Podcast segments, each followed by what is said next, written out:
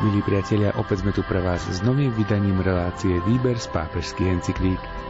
Dokument, na ktorý sme zameraní posledné týždne, je encyklíka pápeža Jána Pavla II. s názvom Centesimus Annus, vydaná z tému výročiu nadčasovej a prelomovej sociálnej encykliky Rerum Novarum. V článkoch, ktoré si budeme čítať a komentovať dnes, si povieme viac o tom, ako socializmus určil úlohu jednotlivca len ako prvku celkom podriadeného sociálnemu a ekonomickému organizmu. Reláciu aj dnes pripravili Miroslav Kolbašský, Anton Fabián, Jaroslav Fabián a Martin Ďurčo.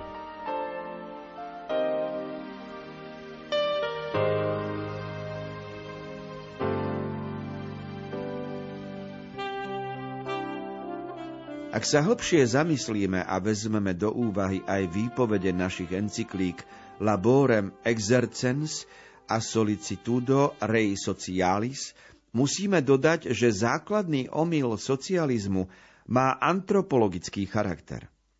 Socializmus totiž pokladá jednotlivca len za obyčajný prvok a molekulu sociálneho organizmu tak, že dobro jednotlivca je celkom podriadené fungovaniu sociálneho a ekonomického mechanizmu.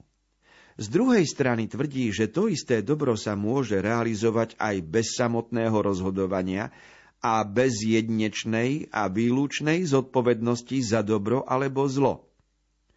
Človek sa tak redukuje na akúsi sieť sociálnych vzťahov a vytráca sa pojem osoby, ako samostatného subjektu mravného rozhodovania, ktorý nimi buduje spoločenský poriadok. Z takto milného pojmu osoby pochádza deformácia práva, ktoré určuje priestor slobode človeka, ako aj popieranie súkromného vlastníctva.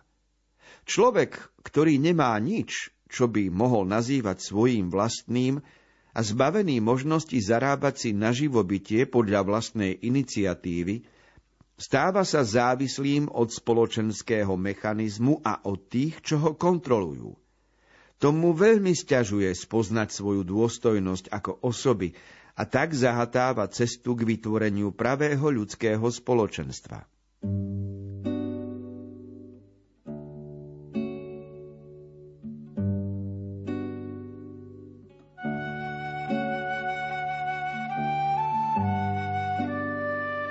Jan Pavol II si dovoluje otvorene hovoriť o omyle socializmu a vychádza z toho, že problém je v milnom chápaní slova osoba.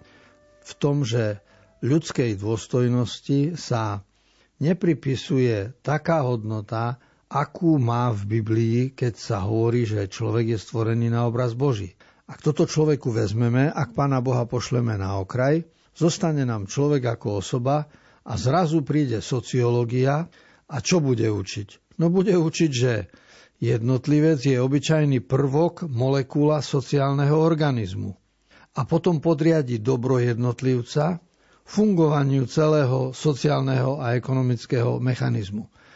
Takto robil fašizmus, Hitler, preto mohli byť koncentráky, takto robil Stalin, preto boli pracovné gulagy, takto robí každé impérium, každá vláda, tak to robí aj kapitalizmus, lebo podriadi ľudskú osobu ziskom, ktoré možnosť človeka, ktoré možnosť človeka vydolovať. A takýmto spôsobom sa stále točíme okolo jednej problematiky. Ako antropologicky sa dívame na podstatu ľudskej osobnosti. A kým budú tieto milné náuky, milná filozofia o človeku, tak dovtedy budú aj milné následky lebo tá omylnosť spočíva v tom, že je odstrihnutý pán Boh.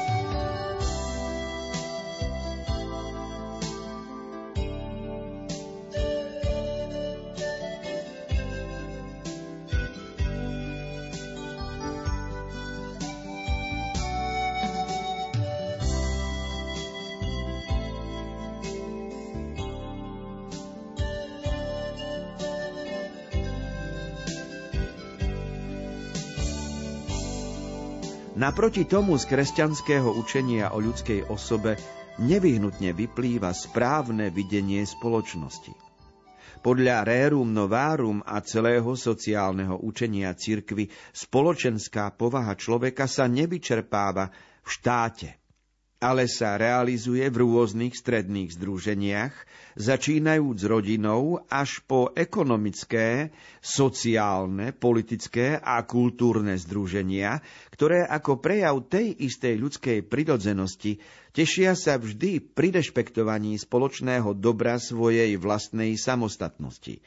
A to je to, čo sme nazvali subjektivitou spoločnosti a tu spolu so subjektivitou jednotlivca reálny socializmus zničil.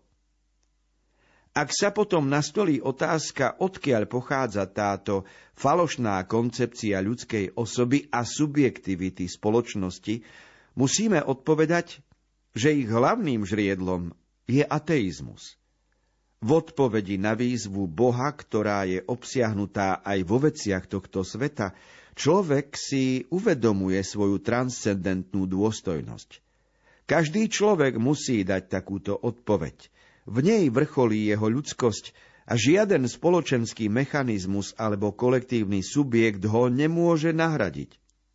Popieranie Boha zbavuje osobu jej základu a vedie k vzniku spoločenského poriadku, ktorý neberie do úvahy dôstojnosť a zodpovednosť ľudskej osoby.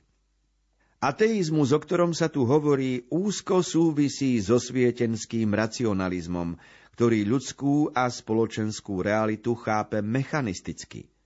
Tým sa popiera najhlbší pohľad na opravdivú veľkosť človeka, jeho transcendencia vo vzťahu k svetu vecí, ale aj rozpor, ktorý objavuje vo svojom srdci medzi túžbou po plnosti dobra a vlastnou bezmocnosťou ho dosiahnuť a predovšetkým z toho prameniaca túžba po spáse.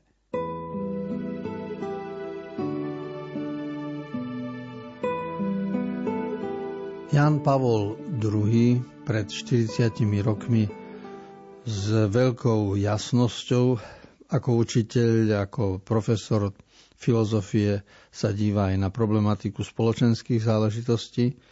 A keď hovorí o ateizme ako o žriedle, ako o studnici všetkých neporiadkov, ktoré vidíme okolo seba, tak má veľkú pravdu. Lebo na jednej strane bolo treba, aby skrze sekularizáciu niektoré spravovanie vecí prešlo do rúk ľudí a nemuselo všetko robiť církev ako v stredoveku.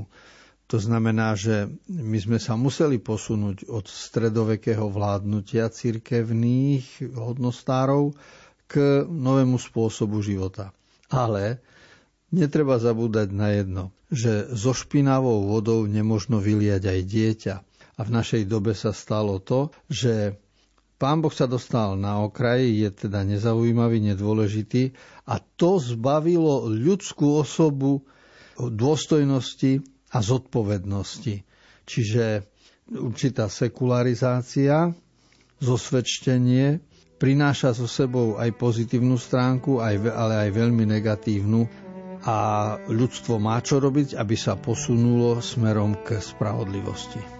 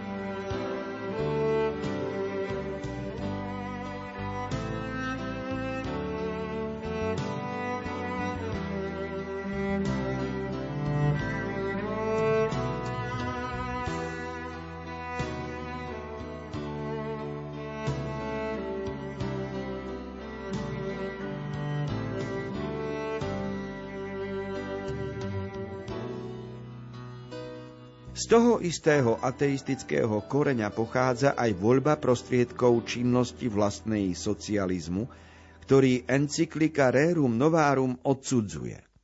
Ide o triedný boj. Pápež prirodzene nemá v úmysle odsúdiť každú a akúkoľvek formu sociálneho konfliktu. Cirkev dobre vie, že v histórii nepochybne vznikajú záujmové konflikty medzi rôznymi sociálnymi skupinami a kresťan musí k ním neraz zaujať rozhodné a dôsledné stanovisko. Napokon encyklika Laborem Exercens veľmi jasne uznala pozitívnu úlohu konfliktu, ak predstavuje boj za sociálnu spravodlivosť. Už v encyklike Quadragesimo Anno sa píše Triedny boj totiž, ak sa vzdá prejavou nepriateľstva a vzájomnej nenávisti, postupne sa premení na počestnú diskusiu založenú na hľadaní spravodlivosti. Čo sa na triednom boji najviac odsudzuje, je podstata takého konfliktu, ktorý neberie do úvahy ani etické, ani právne dôvody. Zdráha sa rešpektovať osobnú dôstojnosť druhého a tým aj svoju vlastnú, vylučuje rozumové urovnanie sporu. Nesleduje všeobecné dobro spoločnosti, ale partikulárny záujem povyšuje nad spoločné dobro a usiluje sa zničiť všetko, čo mu stojí v ceste. Jedným slovom, je to v rámci vnútornej konfrontácie medzi sociálnymi skupinami nové použitie učenia o totálnej vojne, ktorú militarizmus a imperializmus tej doby vnúcovali do oblasti medzinárodných vzťahov. Toto učenie nahrádzalo úsilie nájsť spravodlivú rovnováhu medzi záujmami rôznych krajín, absolútnym presadzovaním vlastných záujmov až po zlomenie sily odporu protivníka pomocou všetkých prostriedkov, nevylučujúc pritom lož, teror, proti civilnému obyvateľstvu a zbrane masového ničenia, ktoré práve v tých rokoch začali navrhovať. Triedny boj v marxistickom zmysle a militarizmus majú rovnaké korene. Ateizmus a pohrdanie ľudskou osobou, čo dáva prednosť princípu moci pred princípom rozumu a práva.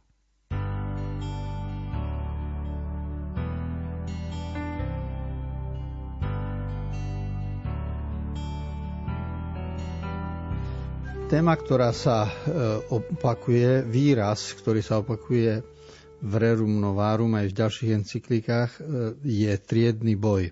Je to dejepisná téma, ktorú sa učia žiaci mali by sa učiť na základných školách a ide o náuku, podľa ktorej jedna trieda robotníkov, ktorá vznikla v ostatných storočiach, pretože predtým sa ľudia venovali polnohospodárstvu, v meste sa venovali nejakému remeselníctvu.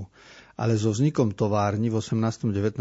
storočí vzniká nová spoločenská trieda, ktorá sa volá robotníctvo. A teraz druhá trieda boli tí, ktorí sú majitelia, čiže boli šľachta alebo boli vlastníci. A triedny boj znamená, že ľavicovo orientované síly komunisti už v roku 1848 manifestom komunistickej strany Marx, Engels, neskôr Lenin, tí všetci vyzývali otvorenie na triedny boj. To znamená zobrať bohatým majetok a rozdeliť medzi chudobných. A túto náuku dotiahli do dokonalosti e, po druhej svetovej vojne aj na našom území komunisti po roku 1948, keď poštátnili majetky, zrušili súkromné vlastníctvo a nás v škole, keď sme boli mali, učili triedny boj, učili nás nebezpečenstvu, ktoré pochádza od triedného nepriateľa. Čiže za hranicami Čiech už býval, aj za Bratislavou už býval triedny nepriateľ, volal sa Rakúšan. Za Prahou už býval triedny nepriateľ, ktorý sa volal Nemec. A celé Francúzsko a Anglicko bolo považované za triednych nepriateľov. A v takomto duchu sme my ako deti boli vyučovaní, vy, vychovávaní. Samozrejme, že to bolo v škole, lebo doma otec a dedo mi to vykladali inak. A tu potom pápež sa k tejto téme vyjadruje, a okrem slova triedny boj používa aj výraz sociálny konflikt, čo sme svedkami za 100 rokov, lebo sociálne konflikty sú a musia byť v spoločnosti. Ale nemusí byť triedny boj, lebo to už je umelo žiadaná ľudská záležitosť, A nemusí byť ešte tretia skutočnosť, ktorá sa tu spomína, to je totálna vojna. Lebo zase, keď sme boli my malé deti a chodili sme do školy, tak pred 50-60 rokmi, tak sme sa učili o krásnom a príkladom sovietskom sveze, ktoré je mierové a všetci tí Rakúšania, Nemci, Francúzi boli považovaní za triedných nepriateľov a za vojnových zločincov. Čiže vojnu sme videli zo západu.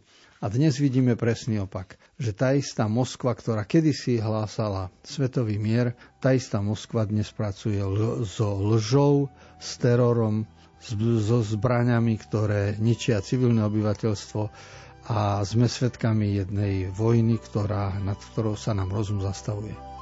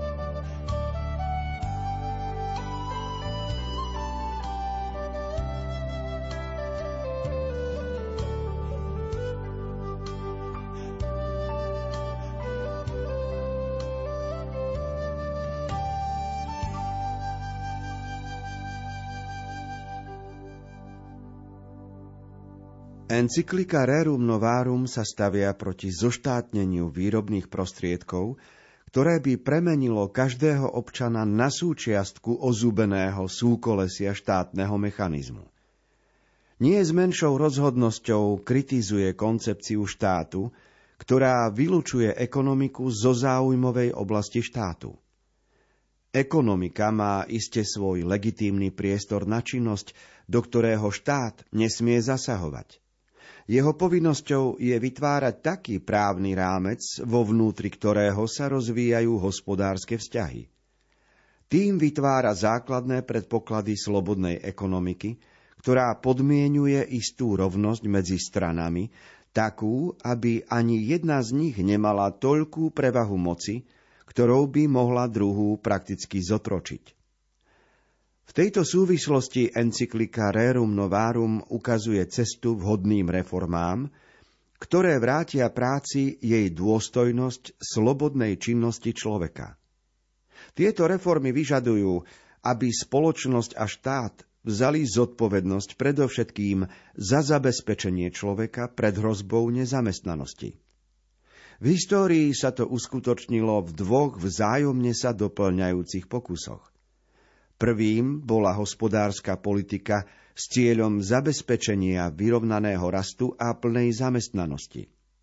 Druhým pokusom bolo poistenie proti nezamestnanosti v spojení s politikou odbornej rekvalifikácie, ktorá uľahčuje robotníkovi prechod z krízového sektora do takého, ktorý sa rozvíja.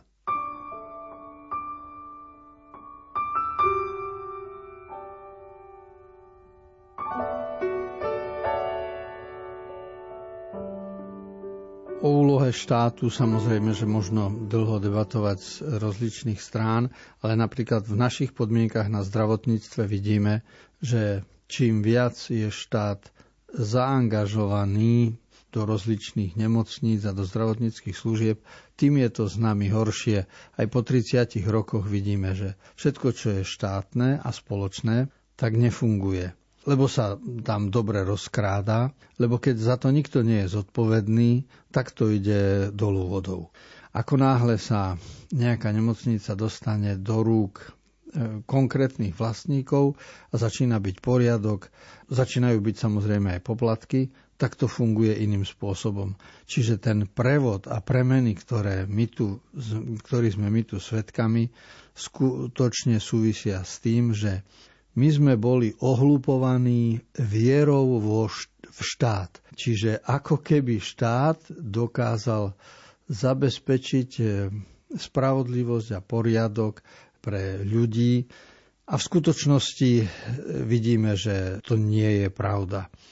Ak sa tu hovorí, že úlohou štátu by bolo zabezpečiť primerané mzdy, aby robotník a rodina mali na zaistené životné potreby, aby si mohli niečo ušetriť, tak dnes vidíme, že presne ten na energiách vidieť, ako tento štát zlyháva a ako pochováva vlastných občanov, nie aby im v tomto smere pomáhal. Takže to, o čom píše pred 40 rokmi Jan Pavol II a on rozíma nad pravdami, ktoré pochádzajú spred 130 rokov, je veľmi aktuálne a pravdivé.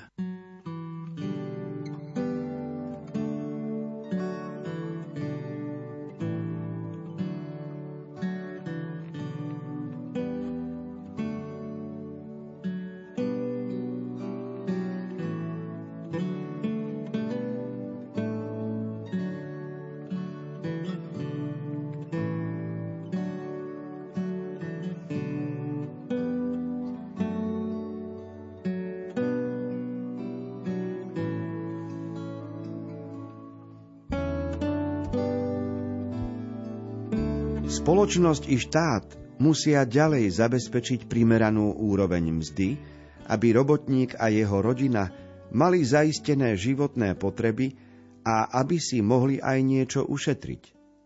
To vyžaduje zvýšené úsilie sprostredkúvať robotníkom vždy lepšie odborné vedomosti a schopnosti, aby ich práca bola čím kvalifikovanejšia a produktívnejšia. Potrebná je aj vytrvalá bdelosť a primerané zákonodarné kroky, aby sa zamedzilo hanebné vykorisťovanie najmä na škodu slabších robotníkov, pristahovalcov a tých, čo sa ocitli na okraji spoločnosti. Rozhodnú úlohu v tom zohrávajú odbory, ktoré pri uzavieraní dohôd vyžadujú minimálnu mzdu a pracovné podmienky. Napokon treba zabezpečiť rešpektovanie ľudský rozdeleného času na prácu a na oddych, ako aj právo na realizáciu vlastnej osobnosti na pracovisku bez akejkoľvek újmy na vlastnom svedomí alebo ľudskej dôstojnosti. A tak musíme znova pripomenúť úlohu odborov nielen ako nástrojov na uzatváranie dohôd, ale aj ako miesto, na ktorom sa prejavuje osobnosť robotníkov – slúžia rozvoju skutočnej kultúry práce a pomáhajú robotníkom, aby sa mohli naozaj ľudsky podieľať na živote podniku. Štát sa musí priamo i nepriamo pričiniť o dosiahnutie týchto cieľov.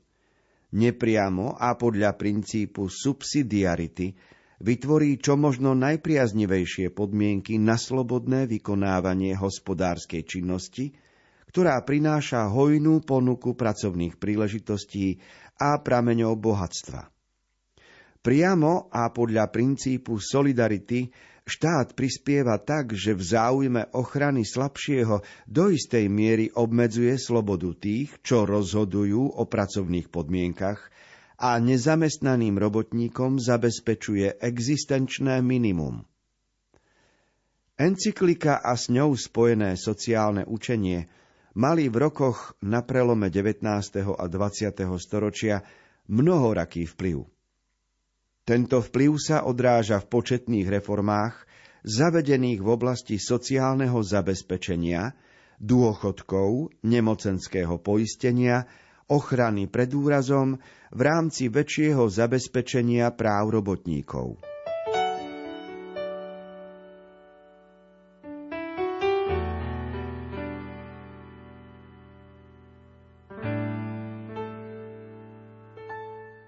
To, čo sa pripomína v encyklike Centesimus Annus, súvisí aj s duchovným životom a spiritualitou každého človeka, lebo čas musí byť rozdelený aj na prácu, aj na oddych. Teda musí byť v živote človeka rovnováha, relax. Ak to nie je, riskuje sa vyhorenie. A syndrom vyhorenia súvisí s pracovným životom, ale súvisí aj s rodinným životom, so vzťahmi. Po každej stránke človek musí byť konfrontovaný so svojím svedomím, čiže rovnováhu si zachová, ak dokáže večer sa stíšiť, postaviť sa do Božej prítomnosti, spýtovať si svedomie a uľutovať svoje činy. A v takomto konaní, ktoré je Božím konaním v srdci človeka, ale vyžaduje sa otvorenosť človeka pre túto činnosť, v takomto konaní sa dostáva človek do rovnováhy. A to je to, čo sa pripomína potom aj v súvislosti, že na druhý deň takýto človek ide do práce, aj keby mal eh, aj keby bol ministrom alebo predsedom vlády alebo prezidentom, ale jeho rozhodovanie už je v štýle božích itinerárií, nie iba eh, ľudských úsudkov alebo nejakých protekcií. Encyklika pripomína aj všetko, čo bolo už na prelome 19. a 20. storočia v Nemecku začínal tieto sociálne reformy Bismarck okolo roku 1870, čiže začali byť zavádzané sociálne zabezpečenia, dôchodky, nemocenské poistenia, ochrany pred úrazom a tak ďalej.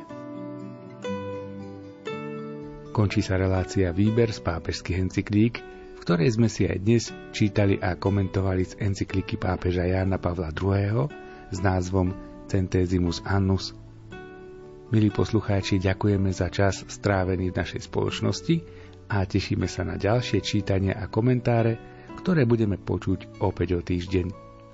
Z Košického štúdia sa lúčia tvorcové relácie Miroslav Kolbašský, ktorý načítal text encykliky, autor komentárov Anton Fabián a pohodu pri rádiách prajú aj majster zvuku Jaroslav Fabián a Martin Ďurčo.